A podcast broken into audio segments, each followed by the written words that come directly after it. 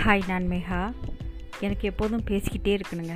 சொந்த பந்தங்கிட்ட பேசினா வாய் சண்டை வந்துடுது அது மட்டும் இல்லை வாயாடின்னு வேற பேர் வச்சிடுறாங்க.